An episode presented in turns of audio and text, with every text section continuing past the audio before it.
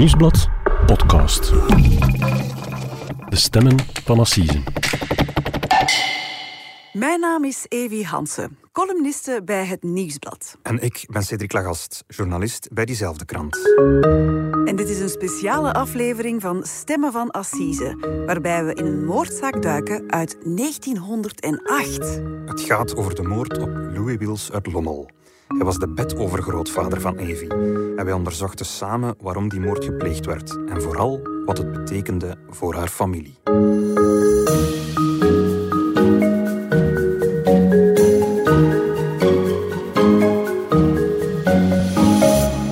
Dag Evi. Dag Cedric. Welkom. Uh, normaal sta ik hier recht tegenover Pieter Huibrechts of, of Mark Lifman, andere journalisten van deze krant. En dan hebben we het over uh, moord en doodslag. En nu sta ik hier tegenover jou. Welkom.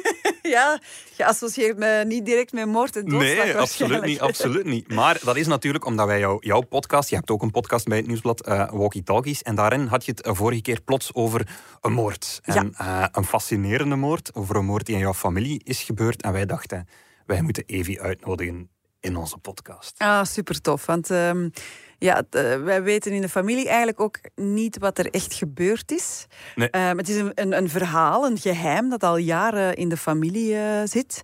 Um, het gaat over mijn bedovergrootmoeder, Juliana Gijpen. Ik heb die natuurlijk nooit gekend. maar mijn mama heeft daar wel allemaal verhalen van gehoord. Misschien moeten we gewoon even naar een stukje van die podcast luisteren. en ons werd toen verteld, ja, Mamou, haar vader, is heel jong gestorven. En Mamou, haar moeder, die is gestorven van verdriet, terwijl dat die eigenlijk zeven kinderen achterliet. Dus mijn grootmoeder, Mamou, en haar man Vava, die hebben mij er nooit iets over verteld. Alhoewel dat ik wist dat mijn moe een weeskind was en in een weeshuis gezeten heeft. Maar ik heb er nooit verder bij stilgestaan. Ik vond dat wel erg.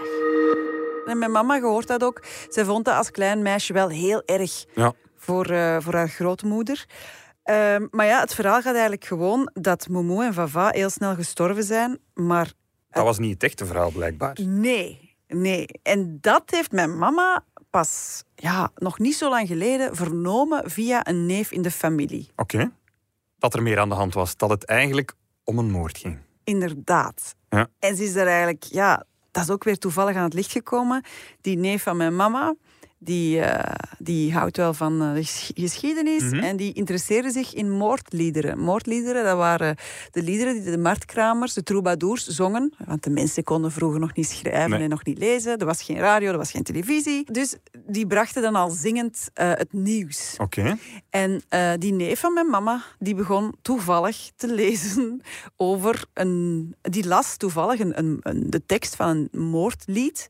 En daarin herkende hij, raar maar waar, uh, de Zijn naam... eigen familie. Ja, de naam van zijn overgrootvader. Hij begreep plots dat het over zijn familie ging. Voilà. En toen kwam daar een heel ander uh, verhaal aan het licht. Ja. En hoe oud was je mama toen, toen die neef dat aan haar komen vertellen is? Dat is nog helemaal niet zo lang geleden. Ik moet het daar nog eens vragen, maar... Ah, dus het is niet tijdens haar jeugd dat ze nee, langzaam beetje nee, bij nee, beetje helemaal het niet. geheim nee, heeft nee, ontdekt? Nee, nee, Tijdens haar jeugd is altijd het verhaal gegaan van uw overgrootmoeder is gestorven van verdriet omdat uw overgrootvader ook jong is gestorven.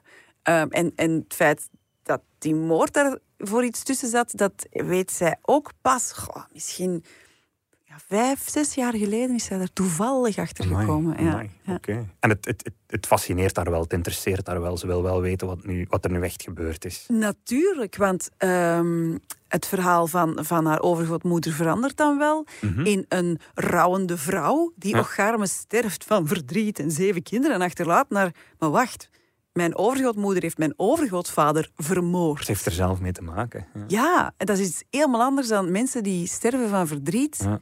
Nee. Dus, dus nu gaat van een zielige overgrootmoeder gaat het naar een wraaklustige moordenares. En dat is wel even een switch. Ja. ja, en dan snap ik wel dat ze daar alles over wil weten. Wat er precies gebeurd is. Ja. En wat weet jij nu ongeveer al over, over wat er precies gebeurd is? Ja, ehm, die moord, hè, die dat dus eh, in Lommel is gebeurd, dat, Mhm. dat staat ook heel duidelijk beschreven in die moordliederen. En eh, Louis Wils, ehm, Zo heette je bedovergrootvader. ja, inderdaad, dat was een bekende persoon in Lommel. Hij was een herbergier.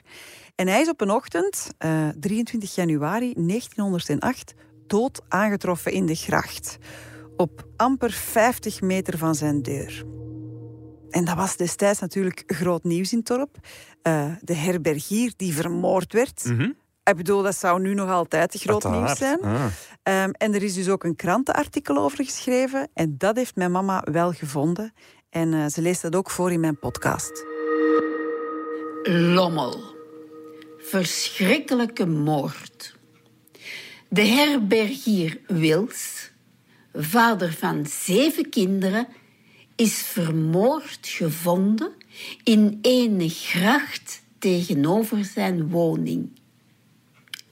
Een zak lag over het lijk, dat met talrijke messteken doorploegd was.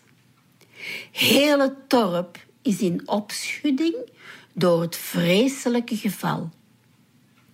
Er heerste in het huishouden van Wils dikwijls hevige twisten. De vrouw van het slachtoffer is ondervraagd, maar zij is niet aangehouden. Het is een intrigerend zinnetje, hè, dat laatste. De vrouw werd ondervraagd, maar ze is niet aangehouden. Dat gaat dus over je bedovergrootmoeder, over Juliana. Ja, ja. En dus ze was niet aangehouden. Eh, maar mijn mama is dan wel verder gaan zoeken in, in krantenartikels. En daar werd ze eh, de ophitster van de moord genoemd. Eh, letterlijk zo. Dat. Ze hitste de andere mensen op. Eh, dus, ehm, en er werd ook gefluisterd in mijn familie dat ze wel echt in de gevangenis heeft gezeten. Voor die moord dan. Ja, ja. maar wat er dus juist gebeurd is, dat is niet duidelijk. En ja, daarom heb ik u ingeschakeld. Wel, ik, ik was ook nieuwsgierig, moet ik zeggen. Ik was ook een beetje curieus. En ik, ik, ik wist toevallig dat ehm, ehm, dossiers van moorden, die worden, nadat een onderzoek is afgesloten en de rechtbank is geweest, die worden opgesloten in een kast en die verdwijnen. Maar na 100 jaar kunnen die worden vrijgegeven door het gerecht, door het parquet-generaal. In 1908, dus dat is langer dan 100 jaar geleden. Dus ik dacht, misschien kunnen we dat dossier wel gaan vinden. En ik heb een beetje gezocht en effectief, ik heb het... eh, Jij zei Juliana tegenkomen. Juliana zelf niet, maar haar dossier wel. Ja, ja, dat lag in het Rijksarchief in Hasselt. eh, zo heb ik gezien. Dus ik ben daar op een vrijdagochtend eh, een tijdje geleden naartoe geweest. Ik ben daar naartoe gereden. Ik wist ook niet wat ik moest verwachten, maar ik ben aan een tafeltje gaan zitten en plots kwam daar een man af met een dikke stapel vergeeld papier. Goedemorgen. Ik eh, had een afspraak in het Rijksarchief. Ik kom een dossier uit 1908 inkijken. Vonnis, of wat zie je? Ja, voilà. Ja, ontspannen. Ah, oké, oké, oké. Tuurlijk. Ik zal wel zien. Dit is het. Ah, super. Ja, dankjewel.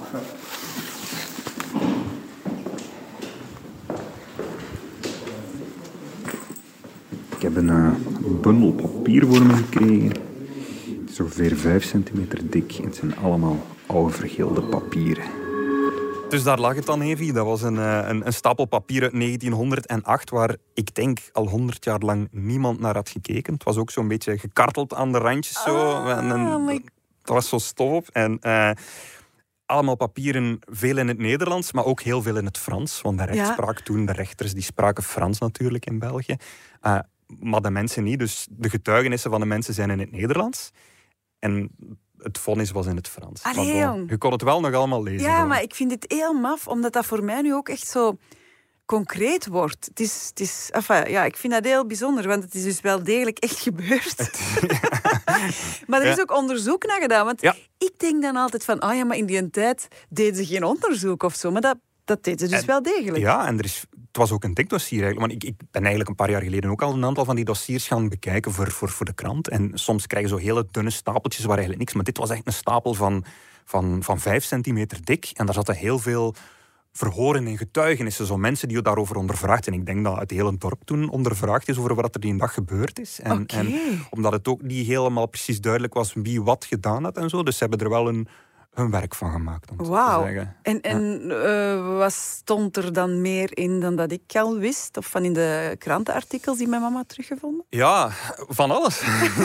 ja, nu, maar nu ben ik benieuwd. Ja, wel, ik, ik, ik zal misschien bij het begin beginnen. Dus de moord is inderdaad ontdekt op 23 januari 1908.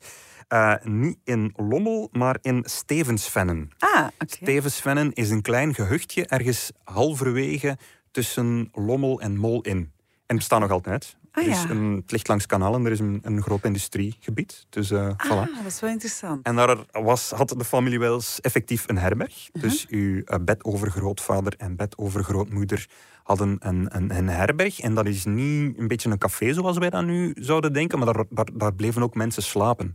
En geen toeristen of zo, maar daar was toen al een klein beetje industrie, blijkbaar. En fabrieksarbeiders die in die fabrieken werkten, die bleven dan, denk ik, tijdens de week daar slapen en gingen dan om de zoveel weken eens naar huis. Oké.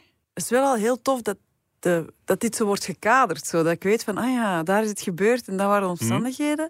Ja. Oké, dus hadden een herberg. eh, veel mensen kwamen er slapen. Maar dan de moord zelf, wat staat daar dan over geschreven? Het, het- eerste wat ik gevonden heb, is eh, wat ze dan het, het, aanvankelijk PV noemen. Is het allereerste PV dat wordt opgesteld. En dat eh, is, wordt geschreven door twee rijkswachters. brigadier Frans Uitendalen en Remy Putman. Dat waren twee rijkswachters die in Lommel zaten. En die horen dat er een, een lijk is gevonden in Stevensvenne. Dus die springen op hun fiets dan, denk Ja. ik. En die rijden van Lommel naar Stevensvenne. En die schrijven in, in heel dat PV wat dat ze eigenlijk tegenkomen. Dus ehm, ze komen aan in Stevensvennen. Ze zien onmiddellijk een, een, een een groepje mensen staan daar langs de gracht waar dat lichaam ligt. En, en de mensen daar kunnen hen ook onmiddellijk vertellen wie dat lichaam is. Want de, de buren herkennen het lichaam. Het is herbergier Louis Wils die daar ligt. Op hedenmorgen, rond zeven en een half uur, vernomen hebbende dat er een persoon vermoord was gevonden te Lommel, Stevensvenne, hebben wij ons onmiddellijk ter plaatse begeven en hebben we het volgende bestadigd. Gekomen aan het huis van Wils Louis, herbergier wonende te Lommel, Stevensvenne, vonden wij deze persoon in een kiezelgracht liggen. Hij lag plat op de rug, de benen open en uitgestrekt. Zijn handen lagen langs hem. Zijn blokken lagen een weinig verder dan de voeten, als ook een stuk van ene eigarenpijp. Zijn klak lag insgelijks in de gracht. Zijn aangezicht was gans opgezwollen en met bloed bedekt. Dus ze weten dat het Louis Wils is. Ze gaan uiteraard naar zijn huis, naar zijn, naar zijn herberg eigenlijk. En ehm, als ze daar binnenkomen, is alles daarbinnen op het eerste zicht netjes opgeruimd. Schrijven ze neer in een verslag. Want er ligt nieuw wit zand. Dus ze hadden geen planken vloer of stenen vloer. Dat was gewoon wit zand. En af en toe moest hij wat nieuw wit zand ehm, strooien. Maar aan de buitenkant van de voordeur vinden ze wel bloedsporen. En dat doet hen direct al concluderen van Wils, herbergier Wils, moet in zijn eigen huis zijn vermoord. En er is moeite gedaan om de, om de misdaadplek op te ruimen. Ja, ja. Maar niet te veel moeite, want ze hebben niet Ah, gezien dat er nog bloed aan de deur kleeft. Ja, maar dat vind ik wel eh, een bijzondere wending. Want dat, dat wil ook zeggen dat, ehm, dat de daders van de moord... die moord ook wel in de eerste instantie hebben willen verzwijgen of zo. Hè? Dat ze het hebben gedaan Ja. omdat er niks gebeurd was. Ja. En dan het huis opgekuist Ja. en wit zand gestrooid. Alleen zijn ze de deur vergeten. Het was donker in die tijd, hè. er waren geen gloeilampen. Je hebt een kaarsje, dus dan zie je al niet dat er op een donkere houten deur bloed kleeft. Dan, dan hebben ze die nacht overheen gekeken. Ja. Dus als die, als die rijkswachters toen op dat moment niet goed uit hun ogen hadden gekeken... dan, dan waren we misschien zover niet gekomen. Wie weet.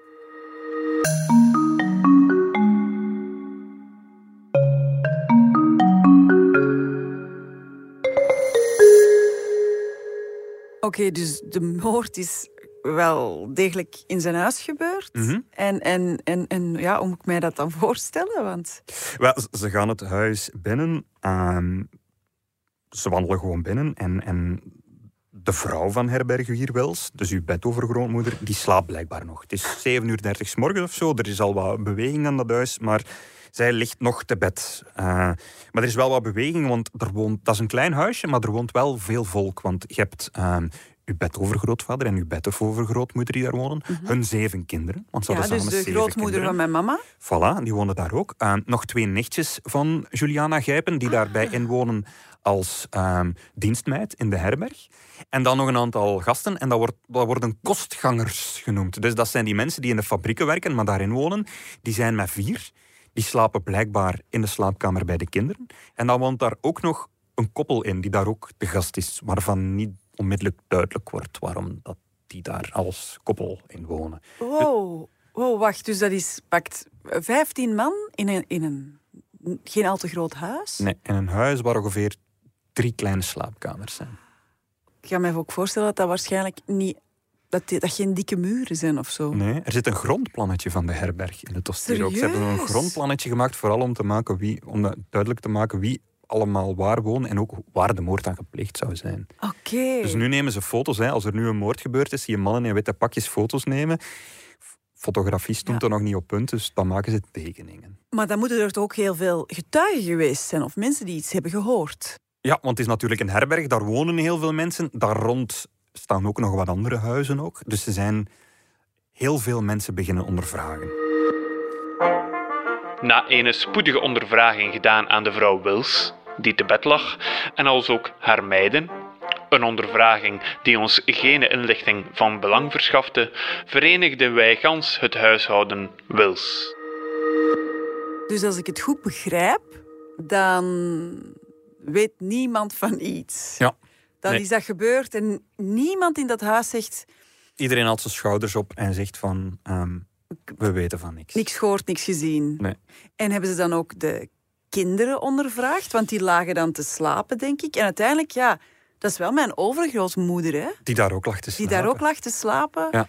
Uh, ja. Hebben ze de kinderen dan ondervraagd? Wel, alle zeven kinderen moeten er te slapen hebben gelegen, dus ook uw overgrootmoeder. Uh, en één, de oudste zoon, Karel, die was toen 12 jaar, die wordt ondervraagd. Die wordt ondervraagd. Dus dat is de broer van mijn overgrootmoeder. De ja. broer van uw overgrootmoeder, de oudste. Dus nu zou dat geen waar niet meer zijn, minderjarige kinderen ter plekke ondervragen. Daar worden psychologen bij gehaald. Ja, ja en die dingen. was 12. Maar die, toen was 12 al flink genoeg om door de Rijkswacht verhoord te worden. Over het feit dat, Over het feit dat zijn vader dood naast het huis lag. Ja. Ja. En of hij vooral of hij iets gemerkt had, natuurlijk. Hè. Ja, ja. En hij zal later ook nog een belangrijke getuige blijven, blijken uit wat er vooraf, aan vooraf is gegaan. Want niemand in het huis weet van iets. Dus wat doet de politie dan? Ze vergroten de cirkel en ze gaan de mensen daar rond ondervragen, de buren. Dus ze gaan um, de buren vragen, hebben jullie niks gezien? En naast de herberg van Louis Wills is nog een tweede herberg. En daarin zeggen de mensen, ja, er is gisteravond toch wel heibel in dat huis geweest, want de twaalfjarige Karel is hier op, op een, is hier rond zes uur binnengelopen, zes uur s'avonds, en riep, help, help, um, jullie moeten komen helpen, want uh, mijn vader is mijn moeder klappen aan het geven. Dus uh, de oudste broer van mijn overgrootmoeder, die Karel, mm -hmm. die is de avond van de moord nog hulp gaan vragen aan de buren. Ja. Die, heeft die is gaan aankloppen en zeggen: uh, Komt alsjeblieft helpen, want mijn vader is mijn moeder in elkaar aan het slaan. Ja. En is daar verder nog iets mee gebeurd? Wel, het was blijkbaar ook niet de eerste keer dat dat, dat, dat zich voordeed. En de buren zijn effectief gaan helpen. De buurman Bernard Stappaerts, die komen we straks nog eens tegen, die is effectief naar de herberg gegaan. En die heeft Louis Wils proberen tegen te houden. Die heeft gezegd, allee, dat doet het toch niet. En blijkbaar, dus we zaten in een café, de herberg. Daar waren nog wat andere gasten ook. Die hebben dat ook gezegd van, allee, dat doet het toch niet. En hij zou geantwoord hebben, ik doe met mijn vrouw wat ik wil. Oh, oké. Okay. Hm. Het is niet zo'n fijn huwelijk. Nee, blijkbaar niet. Nee. Maar de situatie is daarna wel gekalmeerd. En Louis Wils is vertrokken op café, naar een ander café. Samen met, uh, met een aantal mannen. Oké, okay. en dat staat allemaal in dat verslag? Ja. Want dat is wel zot, hè? Ja.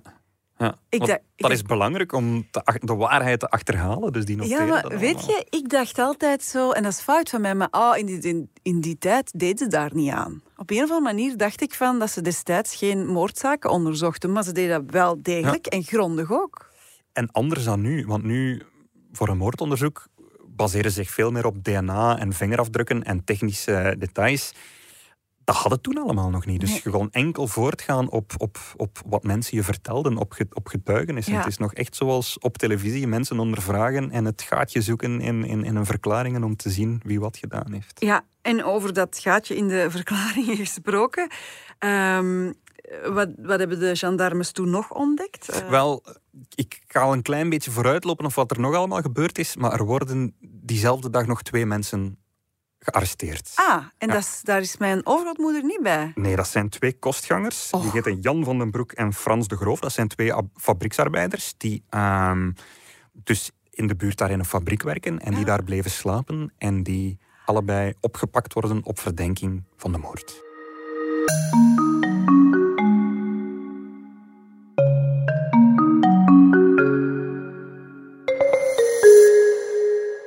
Ja, ik vind dat wel ehm, heftig om te horen.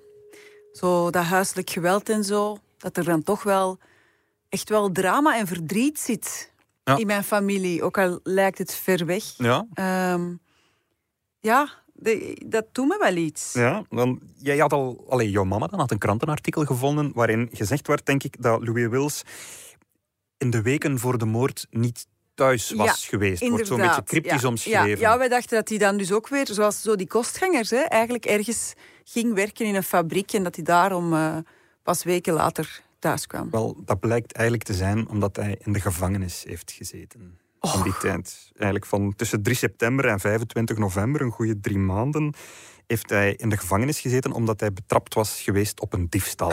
Allee, jong, ik kom echt in zo'n criminele familie. Oké. En om het nog erger te maken, het was ook niet de eerste keer dat hij in de gevangenis had gezeten. Hij heeft ook al eens eh, wegens een vechtpartij twee maanden in de gevangenis gezeten. En dan nog eens omdat hij zijn hond geen muilkorf had doen dragen. Daar Ah. kreeg je toen twee dagen gevangenis voor. Oké, dus de politie kende hem, ik zal het zo zeggen. Dat was geen zachte man. Het was... Nee. Hij had een reputatie. Hij had een reputatie, ja. dus dus ja. voor diefstal en voor vechten. En vechten, ja. Ja. Ja. Oké. Maar hij was dus uit de gevangenis op, op het moment van de moord. Hij had een, een paar weken voor de moord de gevangenis mogen verlaten, omdat hij gratie had gekregen. En dat is het interessante. Hij had gratie gekregen omdat zijn vrouw, Juliana Gijpen, dat gevraagd had. Zij had een brief gestuurd naar het gerecht van alsjeblieft, laat mijn man vrij. Want eh, hij heeft er spijt van, hij zal het nooit meer doen. En door die brief is hij vroeger vrijgekomen. Oké, Ja, en zij zat ook met zeven kinderen. Ik kan me voorstellen dat dat ook wel heftig is. En een herberg waar ook wel Ja. wat werk was, denk ik. Dus... eh, Maar wacht. Dus eh, mijn bedovergrootmoeder heeft dus gratie gevraagd. Mijn, die, die is ingewilligd, zeg je dat zo? mhm, Waarop dat dus mijn bedovergrootvader de gevangenis heeft verlaten. mhm. En die is naar huis gegaan. En toen was het een bras. toen ontstond er Ambras. Ja. Want er werd namelijk, ik kwam terug in Stevensvennen en ik kreeg te horen dat zijn vrouw in de periode dat hij in de gevangenis had gezeten het eigenlijk goed kon vinden met de buurman. Namelijk die Bernard Stappaerts, waar we het daar net al over hadden, die hem heeft tegengehouden toen hij op Juliana wou slaan. Ja? Er werd eigenlijk gefluisterd dat Juliana en Bernard een affaire hadden gehad op het moment dat Ah. Louis in de gevangenis zat. Want er is één iemand waarvan iedereen zegt, eigenlijk een beetje de roddeltante van het dorp dan, denk ik, die op een bepaald moment zou gezien hebben hoe Juliana en Bernard samen met de fiets naar wegrijden, naar een bos rijden, ehm, twee fietsen parkeren aan de rand van het bos en samen het bos inwandelen. En dat was natuurlijk in het katholieke Vlaanderen van 1908 Not done. Not done. Ja, een getrouwde vrouw en een getrouwde man die samen in het bos gingen wandelen. Dat was erover. Dat is, dat, die, die tijden zijn gelukkig ook wel veranderd. Ik denk niet dat dat nu een motief zou zijn voor iemand. Maar Nee. Maar dus Louis Wills komt terug uit de gevangenis. omdat zijn vrouw dat heeft gevraagd. Omdat hij vrouw dat heeft gevraagd. En een aantal dagen zijn er toch een aantal vrienden van hem die beginnen te vertellen van... Ja, wij horen hier toch dat uw vrouw rare dingen heeft gedaan toen hij in de gevangenis zat. Oké. En daarop zou hij naar de herberg zijn gestorpt, naar, eh, naar de vrouw en gezegd: Nu weet ik alles. Tot nu wist ik niet wat gij waard waart.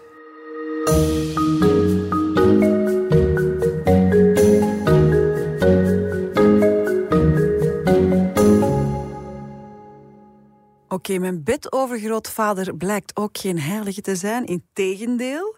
Nee. Ehm, er is veel drama en verdriet in dat gezin, dat is ook duidelijk.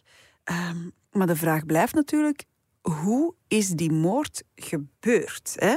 En, en ook, dat vind ik ook zo maf, hoe lossen die gendarmes dat op in die tijd? Wel, op de enige manier waarop ze dat konden natuurlijk, door mensen te ondervragen en te blijven ondervragen. En uiteindelijk is er één iemand die uit de biecht klapt, die begint te praten. En dat is eh, Melanie, Melanie Gijpen. Dat is ook familie van Dat mij. is ook familie van jou. Dat is een nichtje van Juliane die daarin woont en als dienstmeid werkt natuurlijk. En die begint uiteindelijk als eerste te praten. Want aanvankelijk zegt hij ook, nee, nee, ik weet van niks. Maar uiteindelijk, na, na, na een aantal keren op de rooster te zijn gelegd, zegt zij van, ja, ik ben die avond thuisgekomen. Ergens rond middernacht moet dat geweest zijn. Ze was met een vriendin op stap geweest en ze kwam thuis. En in de herberg zaten nog twee mensen. En dat waren die twee kostgangers, Jan van den Broek en Frans de Groof. Die waren nog op. En die hebben haar toen spontaan verteld wat er gebeurd was. Namelijk, Louis Wils was die avond terug thuisgekomen. Dus we weten nog, hij was al thuis geweest, er was ruzie geweest. De Hij was buren, naar het café gegaan. hij was naar het café geweest, maar natuurlijk, het café gaat ook dicht. Dus rond, hij was die avond terug thuisgekomen. Hoe zat? Allicht, wellicht. ja. En ehm, hij had zijn vrouw opnieuw mishandeld. Hij was opnieuw naar, ehm, naar Juliana gegaan. En het, het wordt als volgt beschreven. Juliana zat aan de stoof, aan de haard eigenlijk, met haar babytje. Het kind de borst te geven. En hij gaat er naartoe. En hij geeft haar een slag, waardoor ze omvalt en met haar hoofd tegen de schouw belandt. Oei. En daardoor zouden die twee mannen zo boos van zijn geworden dat die zijn rechtgestaan hebben ingegrepen en hem eigenlijk te lijf zijn gegaan. En ze zouden hem met een metalen staaf hebben geslagen op zijn hoofd. Dus niet met een mes, zoals dat, Nee. dat jij dacht, of zoals dat in, in de moordliederen werd Ja. gezegd. Ze hebben gewoon elk met een metalen staaf ehm, Hem doodgeslagen. hem doodgeslagen eigenlijk. Ja, ja, niet echt dood, want ze, ze leggen hem in de gracht en er ligt een grote plas bloed onder hem in die gracht. Dus dat wil dan eigenlijk zeggen dat hij ja, nog niet onmiddellijk dood was, maar daar is doodgebloed eigenlijk. En dus daarop worden die twee mannen ondervraagd. Ze, ze worden opgepakt, die, die Jan van den Broek en, en Frans de Groof. En die, ehm, die bekennen dat. En die vertellen, ja, inderdaad, wij hebben dat gedaan om die vrouw te beschermen. Dat is wat ze vertellen. Oké, maar uiteindelijk is mijn bedovergrootmoeder, hè, Juliana, Mhm. is zij ook opgepakt. Ja. Waarom dan? Drie dagen later wordt zij ook ongepakt. Omdat die twee mannen, die worden natuurlijk nog ondervraagd en die worden nog op de rooster gelegd. En uiteindelijk beginnen die ook wel te praten en ehm, zeggen die uiteindelijk, ja, we hebben dat niet zomaar gedaan. Zomaar, we werden niet erg verrast door, ehm, ehm, doordat hij thuis kwam en, en, en, en Juliana aanvult. Meer nog, ze zijn hem zelf gaan halen. Ze zijn hem gaan zoeken op café. Ze hebben hem van, café, van het café mee naar huis gebracht. En dan hebben ze hem doodgeslagen. En waarom? Op vraag van Juliana. Op vraag van Juliana. Ja, ja. We hadden besloten om Wils die avond dood te slaan, zeggen ze. Maar dit werkelijk door ophitsing van zijn vrouw. Ze heeft ons die avond nog verscheidene borrels gegeven, zeggende... Als hij nog iets doet, sla hem dood. Hoe kan het, zegt ze, dat jullie... Jullie hebben toch al gezien dat hij mij hier al een paar keer mishandeld heeft. Hoe kunnen jullie als, als stoere, forse mannen dat eigenlijk toelaten? Dat er hier een vrouw mishandeld wordt. En ze was blijkbaar ook bang, zeggen ze, want ze had een broodmes klaargelegd naast zich. Dus ze zat effectief aan de stoof, maar met een broodmes naast zich. Waarbij dat het idee was van, als jullie het niet doen, dan ga ik het moeten doen, want ik heb een broodmes klaar. En ze heeft dan eigenlijk ook iets beloofd. Als ze het zouden doen, dan zouden ze twee kruiken Genever krijgen voor de moord. Maar wacht, wacht, wacht, wacht. Even, als ik het goed begrijp, hoe dat jij het mij nu vertelt, Mhm. is dat eigenlijk een beetje een moord met voorbedachte raden. Ja. Want Juliana, mijn bedovergrootmoeder, die had een mes naast zich liggen. Ja. Zij was dus iets van plan, sowieso. Ja.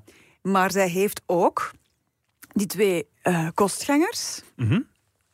opgehitst, ook nog wat meer dronken gevoerd, Ja. blijkbaar. Ja. En zij heeft die eigenlijk ook beloofd om hen te betalen daarvoor. Oké, in ruil voor... Twee kruikjes oude Genever staat erin. Dat is nu, zijn nu geen fortuinen, maar er is hen wel iets beloofd omdat ze dat zouden doen.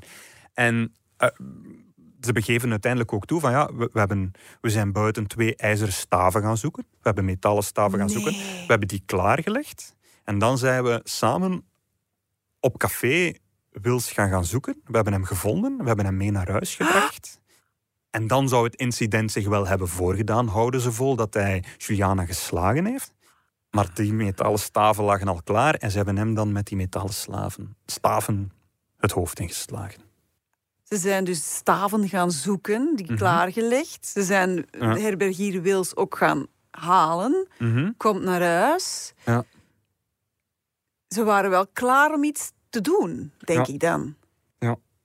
En ze wordt dan uiteindelijk ook op- opgepakt, uiteraard. Na drie dagen pas. Ze wordt ook zij opgepakt. Ze wordt ondervraagd. En ze geeft dat eigenlijk ook wel allemaal toe. Ze zegt, ja, het klopt, maar mijn man maakte mijn leven echt ondraaglijk. Hij heeft mij sinds mijn huwelijk altijd mishandeld. Heeft er zelf ooit eens mee gedreigd om mij in het kanaal te gooien. We hadden nooit eens ruzie op de kermis en hij, hij dreigde ermee om mij in het kanaal te gooien. En bon, heeft mij altijd mi- mishandeld. En woensdagavond werd het me gewoon te veel. Die, die keer dat hij me weer aanviel, werd het me te veel. En ik heb inderdaad aan die mannen gevraagd: ehm, willen jullie mij niet helpen? Mijn man maakte mij het leven onverdraaglijk. Hij heeft mij sedert mijn huwelijk altijd mishandeld. Hij heeft mij bedreigd mij in het kanaal te werpen. Sedert hij laatstleden uit het prison is gekomen, heeft hij opnieuw begonnen mij te mishandelen. Hij heeft mij toen gezegd: Ik weet nu veel nieuws, maar ik geloof daar niks van. Ik heb geantwoord: Daar is ook niks van. Woensdagavond heeft hij me opnieuw mishandeld. Hij kwam binnen en riep: Wilt gij nog wat slagen? Hij heeft me tegen de kop geslagen. Ik ben op de grond gevallen. En toen heb ik gezegd: Als jij mij nog wilt voortslaan, maak mij dan maar kapot. Dan ben ik van het lijden af. Van den Broek heeft mij achteruit getrokken. De Groof heeft dan op mijn man geslagen. Heb ik gezegd dat hij dood moest? Indien zij zulks zeggen, zal het wel de waarheid zijn. Dus er is uiteindelijk dan ook een proces geweest, waar, ze, waar ook uw bedovergrootmoeder mee moest terechtstaan, uiteraard. Dat was al op, op 22 mei, eigenlijk, eigenlijk vrij snel. Nu duurt dat jaren voordat er een proces is. Nu was dat op vijf maanden afgehandeld, blijkbaar. Kwamen die onmiddellijk voor de rechtbank. En dat, samen- en dat zonder DNA. Hè. Gewoon, het is gezegd, de getuigen, Absoluut. 1 plus 1 is 2, puzzelstukjes vallen in elkaar en een proces. naar Tongeren, naar het assiseproces, dat op één dag werd afgehandeld. Nu door een assiseproces in vijf dagen of twee weken of zo, daar was dat op één dag eh, afgehandeld. Juliana staat ook mee terecht. Ze zegt wel als verzachtende omstandigheid dat ze sinds de start van haar huwelijk mishandeld werd, maar dat wordt niet weerhouden als, als, ehm, als verzachtende omstandigheid, want het parket, de procureur, die gelooft dat eigenlijk ook niet. Want ehm, de wetsdokter onderzoekt haar en hij vindt nergens letsels op haar lichaam die kunnen bewijzen dat ze ooit mishandeld is geweest. Oké, oh, ja. Plus ook, haar man had vlak voordien in de gevangenis gezeten voor die diefstal. En ze heeft hem een aantal brieven geschreven. Dus ze kon wel schrijven. Ze heeft hem een aantal brieven geschreven waarin dat ze eigenlijk eh, haar liefde voor hem, voor hem beschreef. En dat ze zei, ik mis u en ik wil u in mijn armen houden. En ze heeft ook die gratie voor hem aangevraagd. Dus daarom zei de procureur, ja, ik geloof dan toch niet echt dat het zo helemaal scheef zat. En de procureur gelooft eigenlijk dat het, dat het pas slecht is beginnen gaan toen hij terugkwam en dat hoorde van die affaire, van die mogelijke affaire. Wat dan toch een beetje ook de schuld in haar schoenen voor die Oh, affaire steken is Nu, natuurlijk. In, die tijd, bedoel, als vrouw, hè, eh, denk ik dat je sowieso weinig te zeggen had. En, en ik denk, allee, hoe lang, zo partnergeweld is ook heel lang. eh, is, was niet geldige reden of zo, hè, daar werd niet veel spel van gemaakt. Nee, nee, nee, nee, nee. Dus, dus, dus Ja. ik kan mij voorstellen dat, eh, dat je als vrouw niet echt Nee, snel geloofd werd. nee. En eigenlijk gelooft het parket ook niet dat er huiselijk geweld was. Niet erg genoeg. Of, of niet lang genoeg. Ze geloven wel dat hij in de dagen voor aan de moord haar een paar keer geslagen heeft. Of, of, of haar mishandeld heeft zelf. Ja. Omwille van die geruchten van die affaire. Maar ze geloven niet dat dat iets is dat al sinds de start van haar huwelijk was, zoals dat zij het zegt. Omdat ze dus die brieven gelezen hebben die zij hem heeft geschreven toen hij in de gevangenis zat. En daarin staat alleen maar liefde, liefde, liefde. En zij heeft gratie gevraagd voor haar eigen En ze heeft geen letsels die kunnen bewijzen dat ze echt zwaar mishandeld is door hem. En dus ze wordt veroordeeld ook. Zij, ze worden alle drie veroordeeld. Die Frans de Groof, die Jan de Broek en Juliana Gijpen. Frans de Groof, die eigenlijk de eerste slag heeft toegediend, die krijgt tien jaar dwangarbeid. Dat bestond dan nog. Toen moest je Ja. echt gaan werken. En, en wat, was dat heftig in die tijd? Ik denk dat je straffen toen wel nog tot het einde moest Dus uitzetten. dat is tien jaar werken zonder iets te verdienen. Ja. Dat is Ja. wel heftig in die tijd. Dat is wel heftig ve- in Veel die mensen tijd, al ja. ver- verdient al niet En veel. gevangenissen waren ook niet wat ze nu waren. Eh, mensen kwamen er niet altijd levend uit, om het zo te zeggen. Oké. Dus Jan van den Broek, dat is eh, eigenlijk een 18-jarige jongen die daar, die daar ook bij was. Die wordt tot 12 jaar dwangarbeid veroordeeld. En Juliana zelf die wordt tot 8 jaar cel veroordeeld. Dus geen dwangarbeid, maar opsluiting. Dus van de drie is zij de enige met een gevangenisstraf. Ja, en ik vermoed dat dat was omdat in die tijd vrouwen niet tot dwangarbeid veroordeeld werden. Oeh,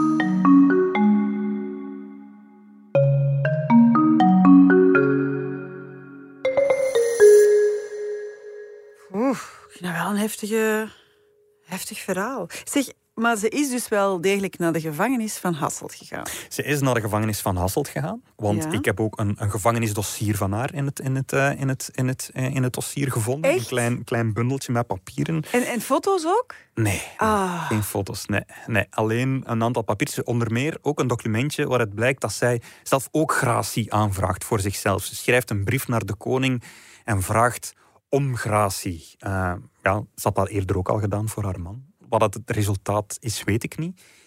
Ehm, Het lijkt mij wel een slimme vrouw of zo op een of andere manier. ja, ja. Het feit ja. dat ze eh, gratie vraagt aan van een man, Ja. zelf weer toch maar gratie vraagt aan de... Ze neemt haar leven in eigen handen, maar toch een beetje op de verkeerde Ja, manier. voilà.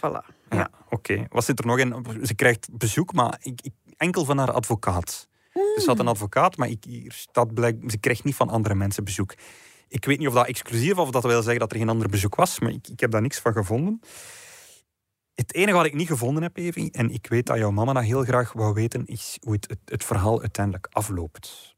Of ze uiteindelijk ehm, haar gevangenisstraf helemaal heeft uitgezeten en is vrijgekomen, dan wel, of, dat ze gestorven is in de gevangenis, zoals dat je... ehm, Zoals dat wij denken. Ja, daar heb ik niks van in het dossier gevonden. En ik heb nog Maar is dat niet gek? wel, ik- ik heb, ik heb verteld, ik heb dat een aantal jaar geleden ook al gedaan. En soms vind je in die gevangenisdossiers wel een overlijdensattest. Dus ik heb in een aantal dossiers wel al papieren gevonden waarin stond van die persoon is uiteindelijk Ja. overleden in de gevangenis. En, en dat zit hier niet in. Maar dat wil niet zeggen dat het niet zo is. Want die dossiers worden natuurlijk na een tijdje na het proces gewoon dichtgeklapt en in een kast gestopt. En als er niet onmiddellijk nog iets verandert, dan, dan, dan wordt dat daar niet bijgestoken. Ik heb uiteindelijk de hulp gevraagd aan Benoit Vermeerbergen. Dat is een genealoog. Benoit Vermeerbergen die stelt eh, stambomen op. En ik heb hem gevraagd om ook van jouw familie een stamboom op te stellen. In de hoop dat hij de sterfdatum van jouw eh bedovergrootmoeder zou kunnen achterhalen. Eh, maar het enige wat Benoit Vermeerbergen tot op vandaag heeft kunnen vinden, is dat er in de acht jaar na veroordeling niemand met die naam overleden is in Hasselt. Oké. Dus de kans is klein dat ze overleden is in de cel. Wel, ze zal niet in Hasselt overleden zijn. Dan zijn er nog twee mogelijkheden. Ofwel is ze dus effectief levend uit de gevangenis vrijgelaten. Ja, na acht jaar. Of vroeger omdat ze gratie heeft gekregen, want ze had dus gratie aangedaan. Dat kan ook nog. Ofwel is ze naar een andere gevangenis overgebracht en is wat jullie gehoord hebben dat ze overleden is in de gevangenis, in een andere gevangenis gebeurd.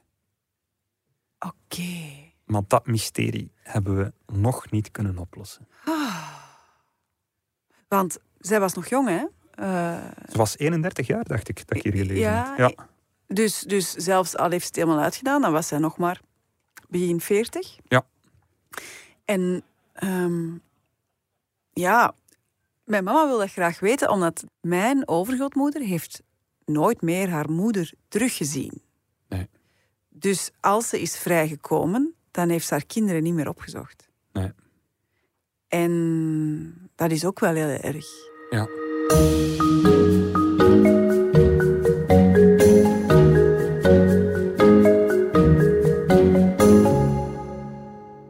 Wat een verhaal. Ehm, ik, eh, ik ben wel heel blij met alle details. Want dat, echt waar. Ik bedoel, ik ben dingen te weten gekomen. Ehm, het het eh, geeft wel een heel duidelijk beeld van hoe mijn familie destijds was. En hoe dat deze moord tot stand is gekomen. En dat is heel, wel gek om, om dat te horen, moet ik toegeven. Om dat te horen en, en dat het over jouw familie gaat. Dat Ja. het eigenlijk over mensen zijn die verwant zijn aan jou. Ja, en dat het dat ook een beetje eh, de geschiedenis verandert van onze familie. Ja. Namelijk van een vrouw die sterft van verdriet, omdat haar man jong is overleden, naar een heel familiedrama eigenlijk. Ja. Eh, en een geheim dat dus tot nu toch wel heel, heel goed bewaard is gebleven. En, en waar nou misschien ooit nog een staartje krijgt. Ja. Dus ik ga, het, eh, ik ga straks mijn mama bellen. En eh, ik ga dit allemaal vertellen. Oké. En eh, ja, ik ben benieuwd hoe zij zal reageren. Want, Ja, want voor zij haar- weet het natuurlijk ook nog Zij weet van niks en voor haar is het nog veel dichterbij. Ja. Ehm, maar eh, dat kan je beluisteren in eh, de volgende podcast van eh, Billy, Walkie Talkies. Super. Ja, en het leuke is, je kan ondertussen ook wandelen bij die Walkie Talkies. En dan heb je op het einde net 2500 stappen gezet. Ah, Dus dat is wel goed, hè? dat is, dat is goed voor de conditie, absoluut. Het is goed voor de conditie. En je hoort ook nog eens hoe mijn familiegeschiedenis in elkaar zit en hoe mijn mama daarop gaat reageren. Fantastisch. Ik ga zeker luisteren naar Walkie Talkies, jouw podcast, eh, die we morgen al kunnen beluisteren. Ja, dat op klopt. zaterdag. Ja, En volgende week zijn we er opnieuw met een nieuwe aflevering van De Stemmen van Assise. dankjewel hè. Dit was De Stemmen van Assise, een podcast van het Nieuwsblad. De stemmen waren deze keer Evi Hansen en ikzelf, Cedric Lagast. De montage gebeurde door Pieter Schrevens van House of Media. De productie was in goede handen bij Bert Heijvaart en Eva Michom.